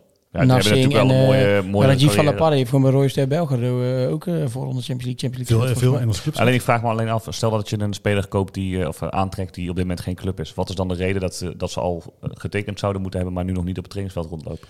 Het lijkt erop te duiden dat je juist een speler, Details, details. een speler van... Ja, ja, dus hebben ze nog niet getekend, maar ze gaan tekenen dan. Ja, d- d- ja, d- ja. Want anders, als ze al wel getekend hebben, dan zou het een speler zijn Als ik die... moet geloven wie dit gezegd heeft binnen de club, neem ik aan dat het is iemand dat niet verzint.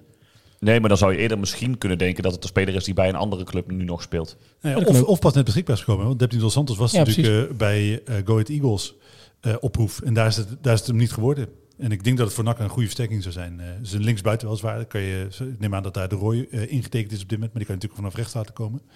Ja, of Dos Santos kan zelf ook vanaf rechts. Precies, dan kan ook binnen, wel. binnenkomen en schouten eroverheen. Of, Eh, of maar dat, weet je, zo'n jongen, eh, dus met een, met een serieus verleden, een goede leeftijd, eh, waar je jaren mee vooruit kan, dat zijn wel een beetje de jongens waar ik op reken. Een beetje dat niveau. Dus eh eredivisie ervaring. Beetje net zoals Bakker, ook gewoon eh, midden twintig, veel eredivisie ervaring. Nou ja, dat wordt wel, dat wordt voor mij wel een beetje, hè, volgens mij voor allemaal hier aan tafel, een beetje de graadmeter van oké, ja, die, die, gaan we inderdaad voor die plek 2 meedoen of gaan, wordt het gewoon eh, hopen op eh, promotie via de play-offs? die rechtsbuiten, dat moet er eentje zijn die er meteen staat. En die middenvelder ook, want dat wordt dan in principe de speler die de plek van Azagari eh, zal gaan innemen. En dan heb je de spits, en dat is dan eigenlijk de spits die achter Bilate eh, Ja. komt. En dat is dan Ja. een ander type, dat zou dan meer de, de lopende spits moeten zijn. Ja, want daar werd onder andere Melvin Platje eh, voor genoemd. Ja, omdat Hugo Botermans heb ik ook voorbij zien komen. Want eh, die platje was eh, de nak gaan volgen ineens en toen weer niet. En Hugo Botermans, ja, die Hetzelfde- komt uit hetzelfde verhaal. Oh, hetzelfde verhaal. En ja, die komt uit Den Haag. dus daar hebben ze nog wel eh, connecties. Die weten in ieder geval eh, wie dat, eh wie dat Ik is. zou eh, eh, de komst van zo'n jongen best wel snappen. En, eh, eh, Botermans. Ja, want dat is, eh, het is geen geweldige, eh, geen geweldenaar. Hij heeft in de jeugd best wel goede cijfers overlegd. Hij is jeugdinternational geweest. Vorig jaar bij eh, Eindhoven niet zo heel veel van gebakken. Voornamelijk Lekkere naam wel ook hoor. Zeker, voornamelijk als rechtsbuiten gespeeld. Dat is ook wel interessant, want je kan hem net zoals met... eh, eh, Bakker gespeeld in de Botermans. Precies.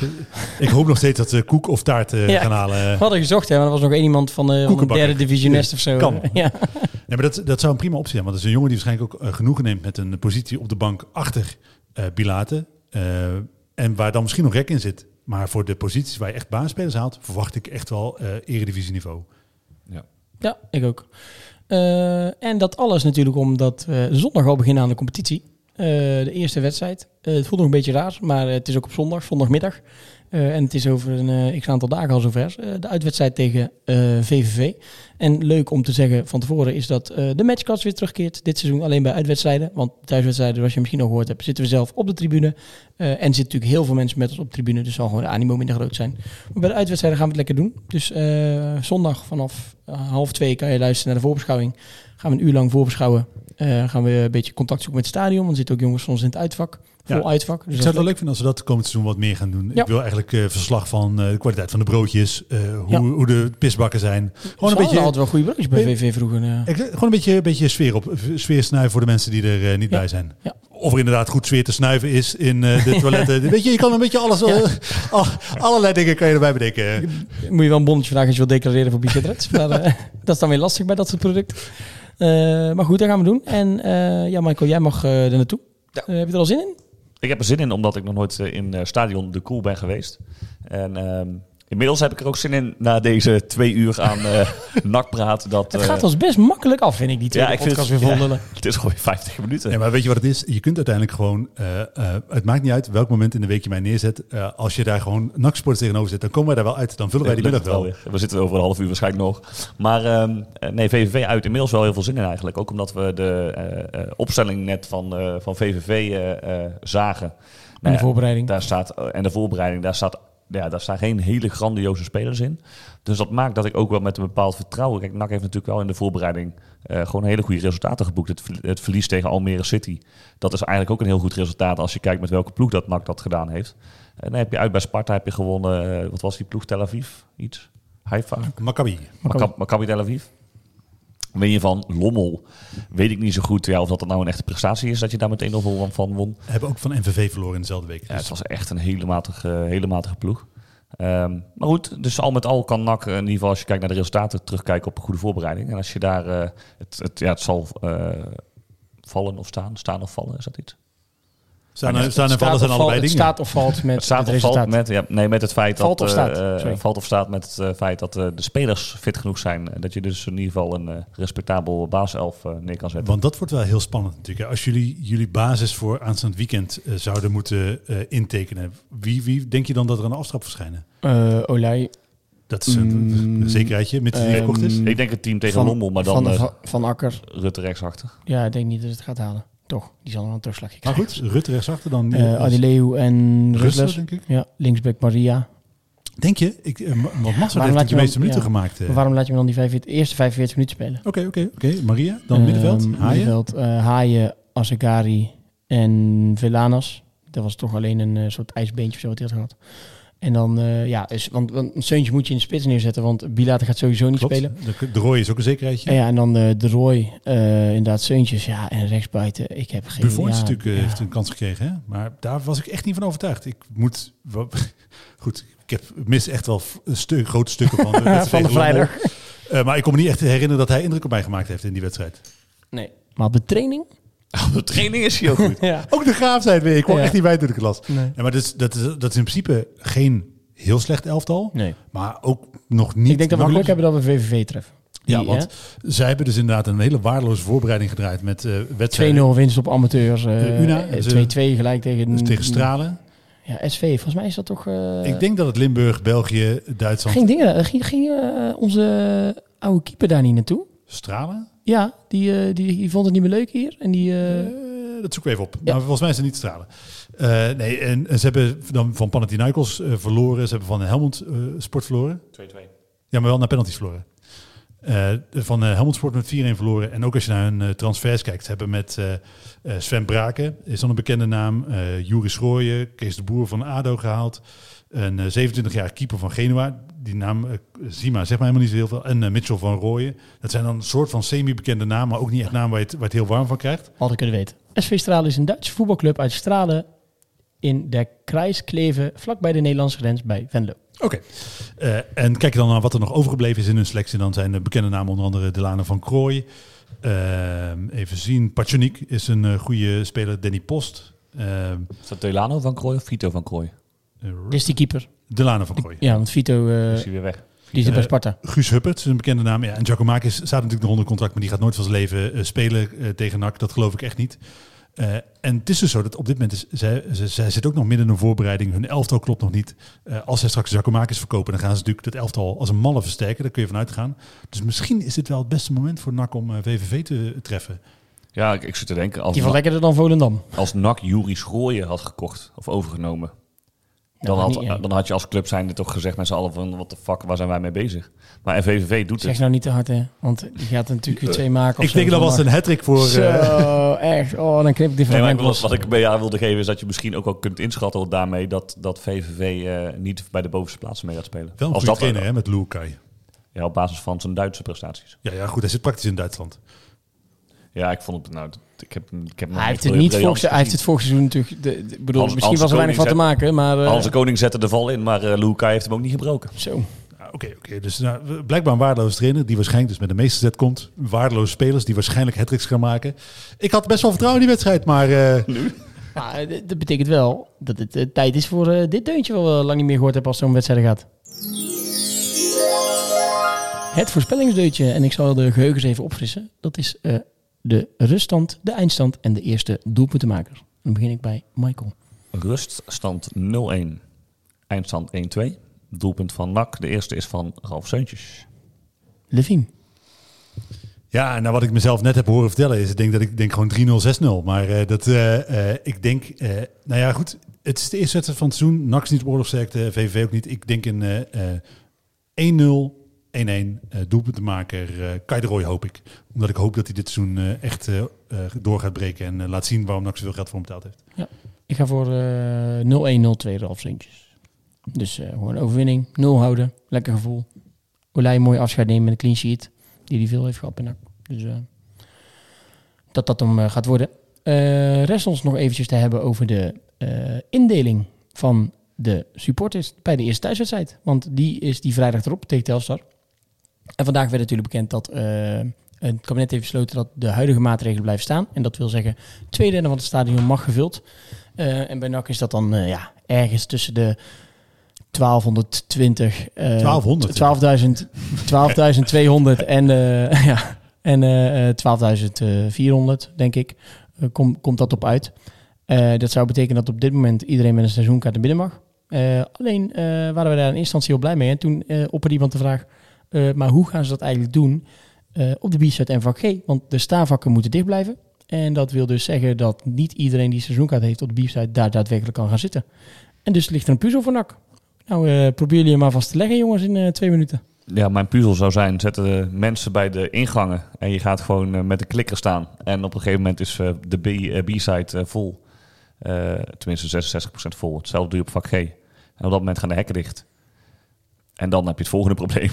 Ja, Waar ga je die andere mensen laten? de boze massa voor de poort staan. Ja, nee, maar goed, dan, dat is een kwestie van goed communiceren aan de voorkant. Eh, wie het eerst komt, wie het eerst maalt. Kan niemand er meer iets over zeggen? Ja, maar dat is ook een beetje oneerlijk. Want dan, dan vraag je dus van mensen, dan, dan krijg je een beetje zo'n eh, race dat mensen misschien wel met slaapzakken drie dagen voor de wedstrijd gaan liggen om op een eigen plek te kunnen zou ik zitten. wel vet vinden als iemand dat doet. Ik zei dat ook vet. op- Ja, oké, dat zou. Ik, ga, ik, ik, kan er gewoon op tijd zijn, dus voor mij is het geen probleem. Ja, je, moet, je moet iets, hè. want Eigenlijk een eerlijke manier om dit te doen is denk ik niet. Als je echt een goede plek wil, dan kan je ook wel mijn plek overnemen als interviewer. Heb je, dat zie ik echt heel goed. Een optie is natuurlijk dat je gewoon mensen via eh, de, het ticketing systeem eh, gewoon hun plek laat claimen. Dan heeft iedereen dus een, zelf een plekje uitgezocht. Eh, en dat je dus ruim voor de wedstrijd eh, organiseert. Zou kunnen. Zou kunnen. Zie je, wij helpen NAC gewoon. Hè? Ja. Als het, we- het Ja, één- soms voelt het als eenrichtingsverkeer, maar we proberen gewoon te helpen. Hè? Ja. Maar dan is het nog steeds. Maar dan, dan heb je dus om, om 12 uur gaat dat eh, ticketing, ticketing systeem open. Dus dan is het om 12 uur F5 en 5 en 5. Maar dat vind ik wel eerlijker dan dat je er drie uur voor de wedstrijd moet zijn. Ik, Ja, maar ik moet, je moet ook maar weer om, je moet ook maar eh, geen meeting hebben op je werk op eh, dinsdag 12 uur om eh, je kaartje te Maar claimen. je kan het toch komend weekend doen. Dan heeft, hebben de meeste mensen toch vrij. Dan, dan- als je dan zondagmiddag om half drie doet. Ja, maar ja, ik moet toevallig, ik wedstrijd. moet dan, ik, ik moet dan, ja, maar ik moet dan met, mijn- ik moet dan met mijn kinderen naar de. eh, Dit is echt gelul, je hebt helemaal geen kinderen. Nee, nou, ik weet niet, zeker. Maar nee, nee, maar ik bedoel, het- zo kan je toch elke keer wat verzinnen? Ja, nee, ja, ik moet tot zes uur werken. Dat kan ik nooit op tijd. Ja, dat klopt. Ja, ik kan niet op dinsdagmiddag mijn Ja, kaartje selecteren. En wat Dus- doe je met mensen die een seizoenkaart hebben, maar geen, eh, geen plek geclaimd hebben, maar wel naar Misschien het dat het probleem zich voor een deel oplost. Omdat een eh, deel van de mensen natuurlijk ook gewoon op vakantie is. ja, maar ik ja, denk maar dan dat- ga je ja. toch ook je seizoenkaart weer doorgeven. Oké, nou ja, dan wordt het misschien toch een soort eh, Hunger Games. Waarbij één eh, stoel voor vijf mensen. En dan degene die als laatste overblijft, die mag hem hebben. Ja, dat vind ik zou ik wel goed die punt vinden. Of ze gaan een, een Twente PSV-achtige oplossing vinden waarbij ze bijvoorbeeld eh, kussentjes monteren op, eh, met plakkers gewoon op de, op de staaplekken. En dan zijn het officieel zitplekken. Zou ook nog kunnen. Ik hoop gewoon dat NAC hier een beetje... Dat is wat, wat jullie ook zeiden. Je moet Ja, goed om even te zeggen. Ja, eh, dat- want voordat ik dat vergeet. ik heb dus even navraag gedaan bij NAC hoe ze gaan doen. En ze zijn op dit moment dus gewoon echt aan het onderzoeken wat daar nou de beste manier in is om dat, eh, om dat te gaan doen. En daar hebben ze nog de tijd voor. Maar ik zou dit inderdaad niet donderdagavond om half elf eh zeggen. want Wat je dan- kan doen is chaos. iedereen die een seizoenkaart heeft op F, welk vak dan ook, dat je die eigenlijk allemaal indeelt eh, op, eh, wat zal het dan nog zijn, 4 en 5, zeg maar, de beste eh, F-vakken. En dan hou je dus die andere vakken vrij. En daar go- gooi, je- gooi je dan eigenlijk alles in wat eh, niet meer op de B-side en op vak E kan aan beide kanten. Ik wil gewoon op mijn eigen plek zitten. Dat is gewoon... eh, En dan moet je ook. Ik ga slaapzak, ik ga lekker aan 1 uur, 1 uur 's middags te zijn. Het is wel een leuk item als Ik ben er dat wel bij hoor. Kratje bier mee, hop. Vrijdag, vrijdag gewoon naar gaan zitten. Of ik was me gewoon een paar dagen niet, eet heel veel knoflook. En dan, ja, je mag op mijn plek blijven zitten, maar dan kom ik wel naast je zitten. Dan Je weet ik, mag ook op mijn plek blijven zitten. maar goed, eh, interessante puzzel voor NAC. En eh, ja, dat zijn dingen waar we nu even mee, eh, mee kampen. Die, eh, Toch al drie Die- opties hè, hebben ze nu ja, we, zo, we zijn best wel oké. maar Waarbij Eh, ik toch die Hunger Games optie niet per definitie uit wil sluiten. Nee, dat ik heeft ook niet. iets. Zo'n Nee. Battle Royale Nee. om een Ja. eh, paar, ze- Ja, eh, paar ja. stoeltjes. En dan kan je buiten het stadion kan je met, eh, met latje trappen, zo kan je wapens verdienen. Oh, dat zei Tom wel lachen. Ja. Die zei, we kunnen ook gewoon latje de, eh, de, de- het doel neerzetten. Ja. En dan latje trappen. En als je de lat geraakt hebt, mag je er binnen. Dan kun je het uitzoeken. Er staat, eh, en dat- en dan weet als je, de- als heel je veel mensen in één keer doet, krijg je ook een contract. Ja. Ja, dat is een spits je dan. Eh, laatste rubriekje maar. Hè. Dan hebben we denk ik wel alles gehad. En dat is eh ex-NAC. En dan eh, moeten we het nog even hebben over eh, Peter Hiballa. Want eh, die maakte wel weer een show van hè, bij zijn eh 17e club. Binnen 30 dagen heeft hij het voor elkaar gekregen om alweer nieuws te zijn. Inmiddels zijn we met 60 dagen verder, denk ik. Ja, het is toch wel... eh, ik denk dat, dat het toch een cultuurconflict dingetje is of zo. Nee, maar die man is toch niet, gewoon niet helemaal in Nee, orde? die is niet helemaal goed, maar dat het zo snel... Nou ja, of hij is gewoon echt, eh, wat natuurlijk ook kan, net zoals Aad eh, de Mos, die is eh, rijk geworden van ontslagen worden. Je kunt zeggen van die ballen wat je wil, maar hij is telkens dat hij binnen zo'n recordtijd buiten, dat hij natuurlijk telkens een, een flinke zak geld meekrijgt. Ja, in dit geval kun je natuurlijk wel erover twisten dat hij iets mee zou krijgen. Nee, maar hij heeft bij alle andere clubs volgens nog gewoon geld meegekregen. Want dan werd hij telkens na, na een wedstrijd of x buiten geknikkerd. En dan krijg je natuurlijk gewoon een jaar salaris, misschien wel meer mee. Dan word je natuurlijk rijker van dan Wil van je nog een beetje? Schrijf je nog een boekje over gegenpressing. Precies. Ga je in de tepels bij- van de spelers bij een nieuwe club en dan zijn je weer buiten. Dan kan je Ja, weer... eh, ja. We, we kunnen, laten we niet te veel op uitdoen. Maar eh, die, die verklaring, dat, ja, dan moet je toch wel... Dan moet je wel een goede fantasie hebben, wil je dat allemaal bedenken, toch? Ja, Zie, echt- zie wat NAC gedaan heeft met eh, dat ontslag van Stijn. Hè. De, je kan daar als eh, club of als speler zijn de meest Ja, waanzinnige dingen dan, is het toch, dan is het toch, zijn het toch twee of drie mensen. Nu zijn het er 21 en de fysiotherapeut. Oh, oh, en we de, hebben 20 aandeelhouders, we hebben een directie, we hebben een RVC, er zijn er ook een man of 70. ja, oké, maar dit was er toch één. Dit was er toch één die dit, on- die dit online heeft gezet. Ik bedoel, het, het kan hè, maar ik bedoel, het, het- ja. waar ook is, is in ieder geval vaak een klein beetje vuur. Laat ik het zo Is zeggen. ambition voor ja. En goed, eh, tweede ex-NAC nieuws wat we hadden was eigenlijk meer de discussie eh, op het moment dat je naar een oud NAC zit te kijken in Europa bijvoorbeeld. En dan noem ik even Eumen Bayram en eh, Slot als trainer van Feyenoord natuurlijk. Bij Slot gaat niet meer op. Maar wat hoop je dan? Vind je het dan leuk als de ex-NACker wint? Of vind je het dan leuk dat de Nederlandse club wint? Bijvoorbeeld PSV of Feyenoord? Ja, in dit geval eh, was het eh, PSV Galatasaray. Had ik wel toch echt voor het Nederlandse voetbal eh, dat de belangen van PSV voor mij veel zwaarder wogen dan een mooie, mooie wedstrijd voor eh Bayram. Maar ik was wel blij dat hij die, die voorzet gaf. Eh, netjes binnengekopt. Eigenlijk deed, deed dat doelpunt er niet toe. Maar hij heeft natuurlijk wel op een goede manier ja, zichzelf laten zien. Hij is goed. hè? en NAC werd gewoon een paar keer genoemd door de commentator. Dat is leuk. Vond ik ook wel leuk. Nee, en wat mij heel erg, ik ben het heel erg met Michael eens. Ik ben natuurlijk uiteindelijk voor PSV, want het is voor het Nederlands voetbal gewoon eh, eh, goed op het moment dat er meer clubs eh, Ja. op een, eh, bijvoorbeeld in de Champions League mee mogen doen. Dat is gewoon leuk. Toch leuker kijken vind ik toch. Vind ik ook. Ik vind Ja. altijd hartstikke leuk om Europees voetbal te kijken. Ik verheug me ook best op morgenavond. Ik ben heel benieuwd. Maar goed, we gaan niet over PSV hebben. En bij Feyenoord ligt, ligt dat ietsje anders. Ik heb met PSV, daar heb ik minder antipathie tegen dan, dan Feyenoord. Ik heb, met Feyenoord heb ik gewoon niet zo heel veel. van alle Nederlandse clubs vind ik Feyenoord Zij ook niet met jou hoor ik. Klopt. Ik vind, eh, nou ja, sowieso, het is gemiddeld genomen het lelijkste publiek van eh, eh, Nederland. En ik snap ook wel de, de club, dat het best wel op ons lijkt, maar ik vind het gewoon een kutclub. Uiteindelijk, maar ik hoop wel dat... Deed van ons ook af en toe een beetje. Dus. is ook. Maar ik vind het wel leuk dat, dat Slot het goed doet. En ik hoop echt, ook omdat het een Nederlands club is, dat ze natuurlijk het in Europa heel goed doen. Maar ja, je wil hem dan zien winnen. En dan, dan eh, ja, ben ik toch wel blij dat het uiteindelijk lukt. En die, die uitwedstrijd was echt verschrikkelijk om naar te kijken. Maar die thuiswedstrijd was ook uiteindelijk een hele leuke, spannende wedstrijd.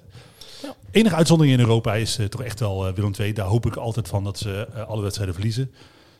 En dan denk je natuurlijk meteen terug aan het seizoen eh, 99-2000. het jaar daarvoor waren wij gedegradeerd, hadden zij Champions League. Nou ja, het speelde in Champions League onder andere tegen Bordeaux. Toen vond ik het wel echt lekker dat ze daar gewoon in de eerste ronde uitgingen. Dat je lekker bij je radiootje te schelden. Of geval die groepsfase was de tijd nog dat ze eruit gingen. Dat ze geen kans, geen schijn van kans maakten. Nee.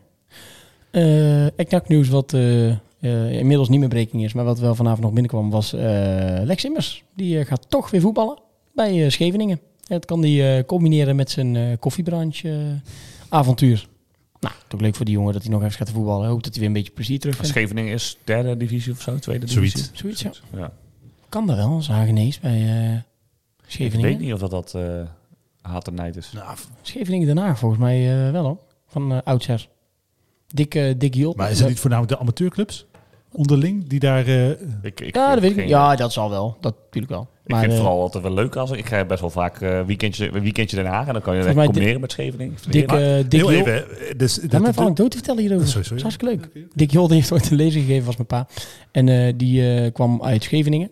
En zei hij, ja, het echte verhaal wat onder Scheveningen gaat. Ja, vroeger sp- spoelde hij allemaal kwallen aan. Die hebben we jarenlang hebben we die over de dijk gegooid. En toen kwamen we een paar jaar later terug en toen eh, was er ineens een stad. En dat was Den Haag.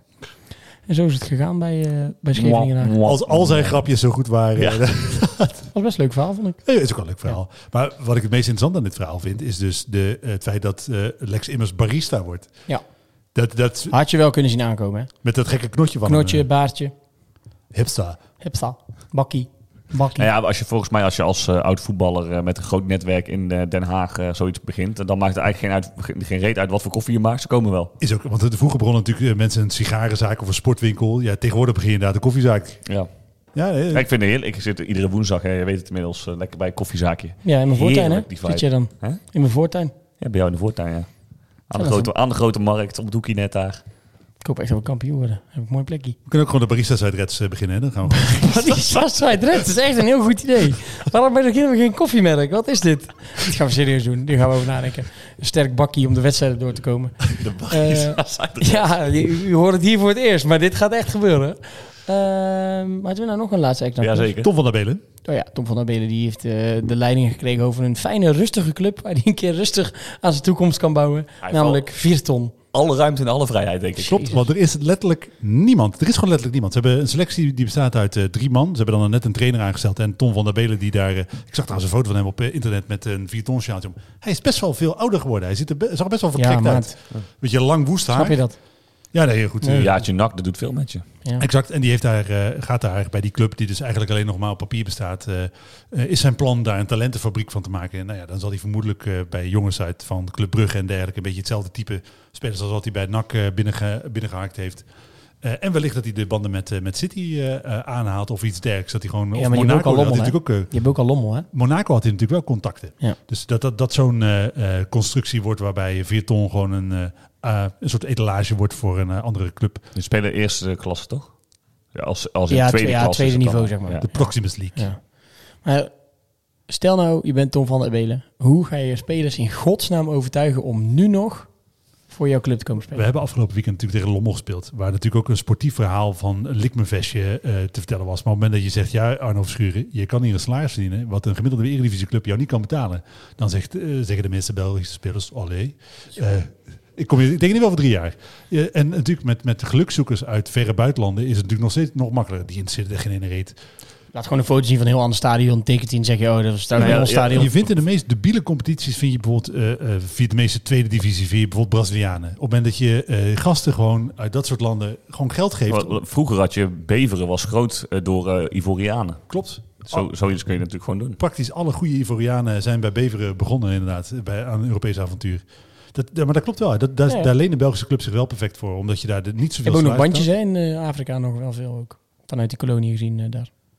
Congo. Ja. Ja, klopt. Ja, nee, dat was niks. Dat was geen gekke opmerking. Dat was echt zo. ik bedoel, eh, dat is echt zo.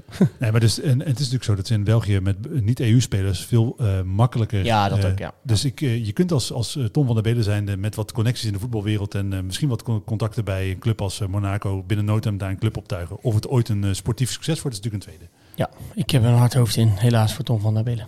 Ehm, ja, toch maar weer eh 1 uur eh, 12 op de tellers. Ik hoop wel Ja. echt dat deze wel... ik, ik wilde, ook, jongen, ik wilde net zeggen. ik ga niet nog een keer opnemen. Nee. Dus, dus mensen gaan het nu of horen dat we dit zeggen, Ja, of, of niet. Of we, hebben zeggen- deze, of we hebben deze week geen podcast. Nee, dat kan ook. Dan zit er wel een Ah, spannend dit, spannend dit. Zal ik op een knopje doen? Zal ik eerst de auto doen? Dat, dat is netjes. Oké, eh, dan wens ik jullie eh, een fijne avond, ochtend, middag. En eh, nodig jullie graag uit om zondag te luisteren naar de matchcast, half twee. Eh doe een verslag van de, van de wedstrijd. En eh, we zitten er volgende week weer. Een fijne avond.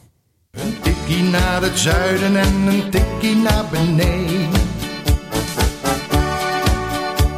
Daar wonen al mijn vrienden en daar voetbalt NAC. Laat nu de klok maar luiden, er is toch niks aan te doen. De B-side staat in vlammen en NAC wordt kampioen.